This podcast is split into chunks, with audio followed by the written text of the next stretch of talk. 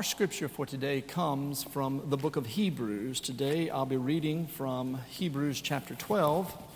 I'll be reading just the first couple of verses, Hebrews chapter 12, verses, verses 1 and 2. My friends, I offer to you today the, uh, the Word of God, the authoritative Word of the living God, upon which our lives, when lived best, are lived according to this Word. Will you please stand now as we share together God's holy Word?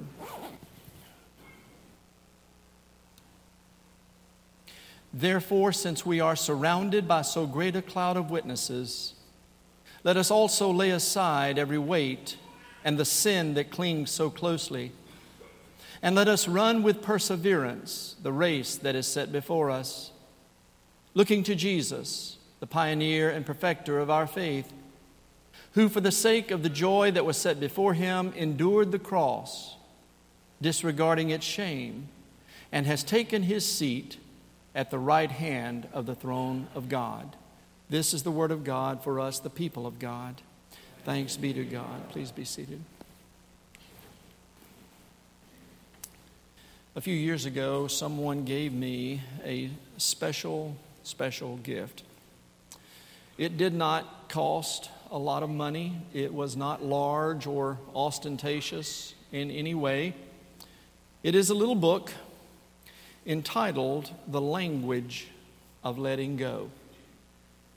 The Language of Letting Go. It is written by Melody Beattie. I've shared some things with my staff from this.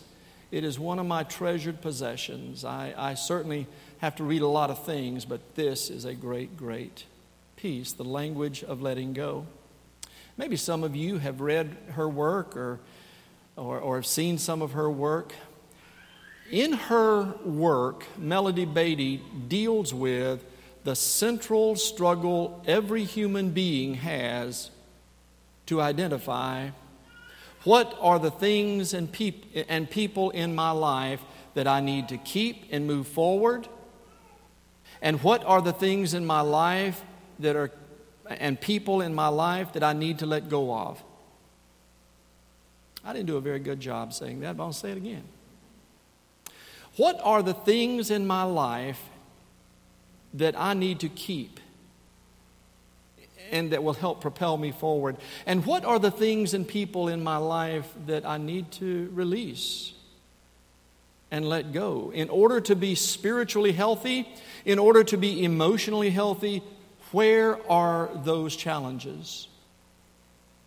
As you do an, in, uh, an inventory, a personal inventory, what are the things and who are the people who serve to strengthen you? And who are the people and what are the things that serve to zap you? Where are they? Her premise is that generally speaking, every person operates from either a healthy core or an unhealthy core.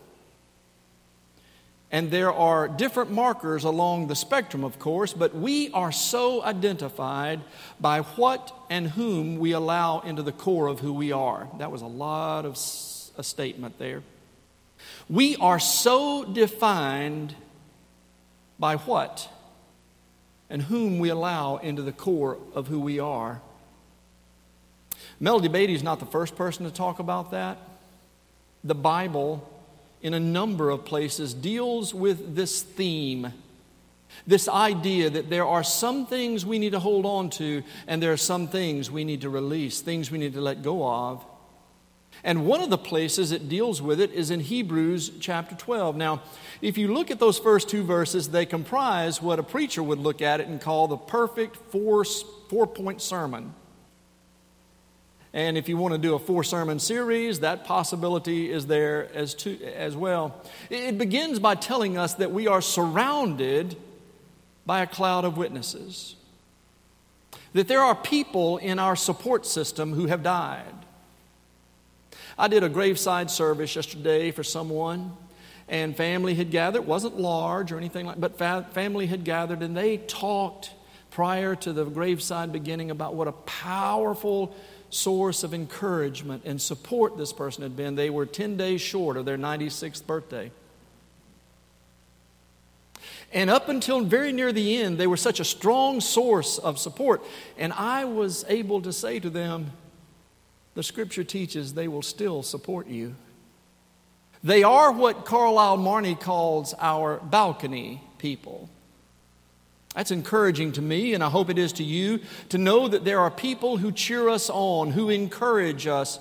Some in my family, some in my church family, some in my community, and there are people who've already gone to heaven. There is this tremendous support system we have called the cloud of witnesses. And then the second thing the couple of verses point out is that we need to get rid of everything that gets in the way. And especially the sins and the habits and the poor choices that it says cling so closely to us. We have to intentionally eliminate those things from our lives. I'm going to say something here, and you need to really hang on to it. Everyone who comes into your life isn't meant to be there forever. There are people who come into your life, some are meant to be with you for as long as you can possibly be with them forever. But there are some people who are meant to be there for a season. And then you move on and they move on. The third thing the passage points out is that we are to keep on growing you and I can't stay static. In fact, that's why you come to church. That's why you participate in Bible studies and Sunday school classes because you're wanting to grow. You and I are a work in progress, aren't we? We are in progress. Our spiritual development is being done on an ongoing basis. The last thing the passage points out is that we're to keep our eyes fixed on Jesus because everything depends on where our focus is in life. We will automatically gravitate toward what we focus on, whether that's a thing or a person. We are to keep focused on Jesus because what we focus on, we move toward. And what we move toward, we tend to become like. So that's the first couple of verses of chapter 12 of Hebrews. I want to zero in on this whole concept, though, for a few moments of getting rid of everything that gets in the way. I have no idea what that might be for you. I have no idea what that might look like in your life that you perhaps need to get rid of or address or deal with. But after 30 plus years of pastoral ministry, I do know some of the things that are the part of the lives of so many people and that delay their growth. I do know some of the things that are part of people's lives that stunt their, their growth and their ability to be connected to God and they're strong in their faith. And so, what I want to do for just a few moments this morning is mention, generally speaking, two or three of the things that tend to stunt our spiritual growth and things we need to deal with or they're going to deal with us. First thing I want to mention to you is that we must deal with resentments. We must, if we are to be healthy people spiritually, let go of resentments we have toward other people. Now, you've heard sermon upon sermon upon sermon over the years, I'm sure, about this, but this is a spiritual health matter. Melody Beattie, in her book, makes two really great observations about resentment. She says, first of all, that resentment, she says it like this resentment is a hardened chunk of anger. Think about that visual. Because that's, that's pretty powerful. It's a hardened chunk of anger. The truth is, every one of us gets mad sooner or later. But that's not what we're talking about today. No, the Bible doesn't say don't get angry. The Bible says don't stay angry. What we're talking about here, though, is more than that. Resentment is a hardened chunk of anger where we get mad and we stay mad, and it develops into a solid presence in our lives. And if we're not careful, there can become a, an unhealthy obsession about the thing or person we resent. And the truth is, many times we've been mad at someone for so long and resented them for so long that we can't even remember how, what it was that eventually, originally made us mad. We just know we're supposed to be mad at them. And that's the second observation Melody Beattie makes. She says, resentment, resentments do not punish the other person, they punish you. Chew on that today. Resentments don't punish the other person, they punish you. If you have a resentment toward another person or a group of people, that's probably not doing them one bit of harm, but it's doing you a great deal of harm. So we have to get rid of resentments, not to make it easy on others, not to let them off the hook. No, we get rid of resentments because they hurt us, they punish us. And we want to grow spiritually, and they, these things can stunt that. One of the tough things Jesus said, one of the things people have a really difficult time with is Jesus said in Matthew chapter 5, He said, If someone slaps you on the right cheek, turn the left cheek to them. Remember that? Someone slaps you on the right cheek, turn the other cheek. Now, why did Jesus say that? Was it because he wanted us to look weak and not stand up for ourselves? Was it because Jesus was kind of wanted us to sort of be mealy mouthed and milk toast and, and really not have much back? Why did Jesus say something like that? I think Jesus understood, and we need to understand that re- resentment and revenge, when left to marinate in the soul, are deadly. Resentment and revenge, when left to marinate in the soul, are deadly. You've heard me say this before. Resentment is like a poison, it always does more to the vessel in which it is stored than the object on which it is poured. We need to get rid of we need to get rid of resentment because it goes with us into the future and it needs to be let go of and left alone. Is there someone or someone's or some group against whom you've been harboring ill will? Well, what a highly personal question. What a highly personal question. Is there someone or someone's or some, is there something that's happened to you and you can't get past it? It's just marinating in your soul. Let me encourage you to look hard at that. And let me encourage you as your pastor and someone who loves you. Let me encourage you to deal with it or it will deal with you. Let it go. The second thing that comes to mind as we look at this passage and something we need to let go of is not only do we need to let go of resentments, we need to let go of grief. That's right, grief. The wisdom of the book of Ecclesiastes says this it says there's a time to weep and a time to refrain from weeping. There's a time to mourn, and there's a time to dance. Please notice it does not say there are people who are sorrowful and there are people who are joyful. It does not say there are people whose destiny it is to mourn and there are people whose destiny it is to dance. It doesn't say that. It says that for you and me, and for every person. For every person, there are times of sadness and there are times of gladness. So, if this is a good time in your life, if things are moving along fairly well for you, nothing has imploded or exploded in your life, Things are going along all right. I just want to nudge you and remind you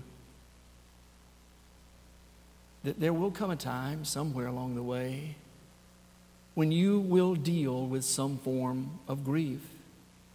And as I stand here today, and as people are listening via Facebook, I know that there are people who are in a season of grief. Some of them connected to the church, some of them connected beyond the church. And there are all kinds of grief. Maybe that's the loss of a loved one, a loss that's affected your immediate family. When a person has lived and has touched so many lives and they go to be with God, can I just tell you?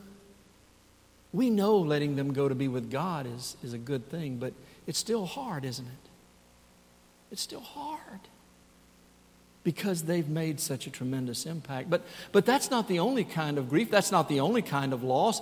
There are financial losses, there are relational losses, there are job losses, there are health losses. Grief presents itself in so many ways. But in order to move back into life, we need, we need to address it. Let me tell you a true story. There were two boys, Harold McGilberry and Johnny Overstreet. They were both about 12 years old, and they were riding a motor scooter one day about two blocks from the school. And not paying attention, Harold McGilberry and Johnny Overstreet ran a stop sign. And when they did, a truck plowed into their scooter. And Harold McGilberry and Johnny Overstreet were both killed instantly. The McGilberrys had two children. They had a daughter and a son, Harold. Harold was a great athlete, a great young uh, little athlete. He was a great student. He, had, he was a tremendous kid. And they lost him. And the whole community was engulfed with grief over the loss of these two young boys. But Mrs. McGilberry later on would say this. But Mrs. McGilberry took grief as a way of life for her. And every day, you listening to me? Every day for 15 years, she took flowers to her son's grave. Every day. She dropped out of church. She dropped out of the clubs she was part of. She dropped out of the friend groups she was part of. She dropped out of life to forever grieve the loss of her son. The Bible tells us in Ecclesiastes 3 that there is a time to mourn. And I am in no way suggesting that you rush through it. That's not, if you're hearing that, don't hear that. I'm simply saying mourning is a season, not a permanent residence.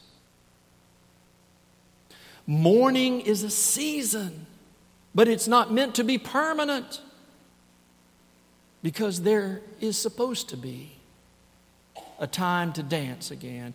It is what St. John of the Cross called the dark night of the soul. Everybody, if you've lived very long, everybody can talk about a dark night of the soul. Everybody can talk about something that's rocked their world and it's caused them to grieve. And by the way, there are some people who don't adequately grieve. I know that. But there is a time to mourn, but there is a time to dance again. When we experience loss, we grieve. So we need to deal with resentments and we need to deal with grief. There may be people in the room who are in the sound of my voice who are listening right now, and you're lodged in one of those. You're lodged in it. You're just kind of stunted. You're there, you're stuck in it. I'm not trying to be ugly, I never would. I'm simply saying it's meant to be a season, not a permanent residence. There's resentment and then there's grief. I want to look at one more thing we need to let go of that, and I've learned this over the years, and it's sort of a general oversight, but if we're to have spiritual health, we need to deal with resentment, we need to deal with grief, but we also need to deal with guilt. Guilt. Now, guilt is a tricky thing, isn't it? Because if you're guilty, you ought to feel guilty, right? Here's how Melody Beattie defines guilt. She says, Guilt is the feeling or thought that what we did is not okay. Guilt is the feeling or thought that what we did is not okay. It's an indicator that our behavior needs to change. But then she says, this is so interesting. She goes on and she says, guilt and shame are not the same thing. You know, some people use those two words interchangeably, right? She says, guilt is a feeling or thought that what we did is not okay. Shame is an overwhelming negative sense that who you are is not okay. Who you are. The significant voices in your life, we all have them, right? The significant voices in your life over time have said, You're never going to amount to anything. You're useless. You deserve everything that's coming to you. And guess what I've learned? Is that those significant voices listened to over a period of time sink in they sink in. If you've done something wrong, you ought to feel guilty about it until such time as you've repented it and confessed it and, and God has removed it. Here's the way the Bible talks about it the Bible says, if we will confess our sin, you know, you've heard me say before, God correct, can't correct what you won't confront. If, you, if we will confess our sin, God is faithful and just and will forgive us because God is more ready to forgive you than you are to ask for it. And He will cleanse us from all unrighteousness. That's what the Bible says. But we have to do our part. So I simply want to ask you today how are you doing? How are you doing? You do know that people can look great on the outside and be dying on the inside, right?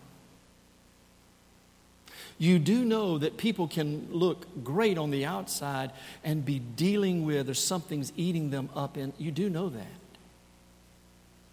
So I'll ask the question again. How are you doing? There's an old song, we don't sing it as much anymore, but It is core to our faith. I'm not going to sing it, and you'll appreciate that.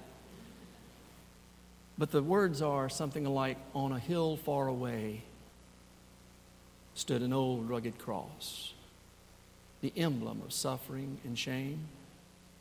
But I love that old cross for the dearest and best for a world of lost sinners was slain. So I'll cherish the old rugged cross till my trophies at last I lay down. I will cling to the old rugged cross and exchange it one day for a crown. That's a good way to remember all this today. Are you dealing with some resentment? Are you dealing with some grief? Are you dealing with some guilt?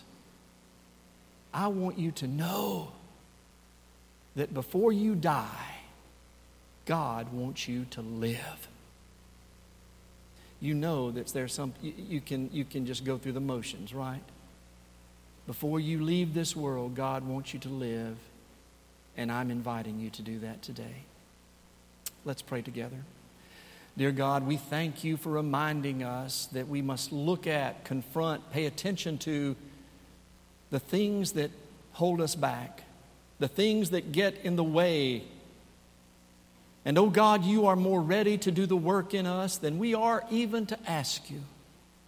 And so today, give us the courage to bring to you all that we are and place it at the foot of the cross, to place it before you.